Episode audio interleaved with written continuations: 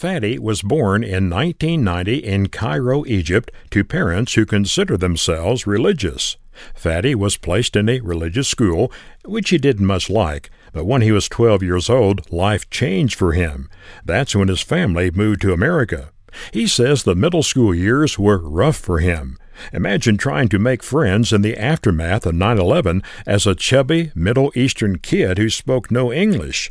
His family continued taking him to church, but gradually he changed from being a good religious kid, as he said, to the opposite extreme. High school afforded him opportunities to hang out with new friends who lured him into bad habits, including drugs, partying, and sexual misbehaviors. Life was on a downhill slide for him. Suddenly, his best friend, who was involved in all the bad stuff that Fadi was, asked him to go to a new church with him. Fadi resisted for a while, but eventually gave in. What he found at his new church was, as he put it, a very different breed of Christian.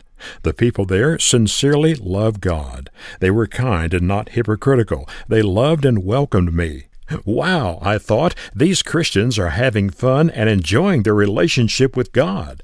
God seems so real to them. And yet, secretly, Fadi was still doing drugs to help pass the time. By the time Fadi was 19, his whole family had attended church and loved every minute of it. Between his freshman and sophomore year of college, Fadi's dad forced him to attend the church's annual Fourth of July conference. At that conference, Fadi heard the gospel with new ears. He heard that God loves him so much that he sent Jesus to die for his sins.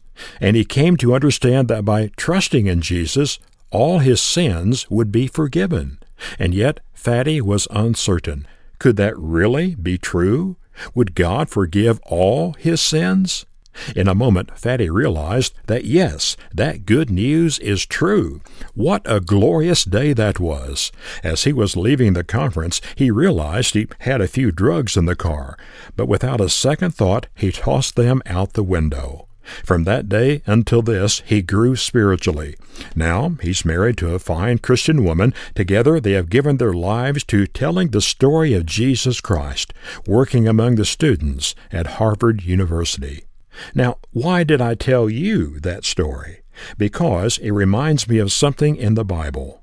One time Jesus sailed across the Sea of Galilee and stepped out onto the shore when a man possessed by a demon met him. The Bible says, For a long time this man had not worn clothes or lived in a house, but had lived in the tombs. In other words, his life was just as mixed up as Fadi's, though in a different way. Jesus immediately spoke to that demon inside the man, telling him to come out of the man. The Bible says many times the demon had seized the man, and though he was chained hand and foot and kept under guard, he had broken his chains and had been driven by the demon into solitary places. Yes, this man's life was just as sad and confused as Fadi's was. Jesus asked him, What is your name? Legion, he replied, because many demons had gone into him. Jesus looked up on the hillside and saw a large herd of pigs. He immediately ordered all the demons inside the man to go inhabit those pigs. They went into the pigs, and the herd rushed down the steep bank into the lake and drowned. In a few minutes, people who had seen all this rushed over to the man and found him calm, sitting at Jesus' feet, dressed, and in his right mind. What a change! Jesus started to get back into the boat, and the man begged Jesus to go with him.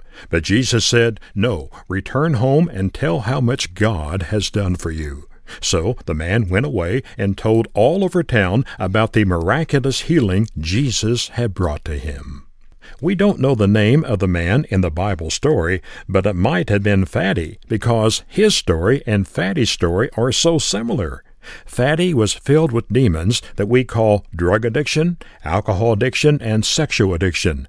But on that glorious night, when he was 19 years old, Fadi was freed from those addictions, and he has never been the same.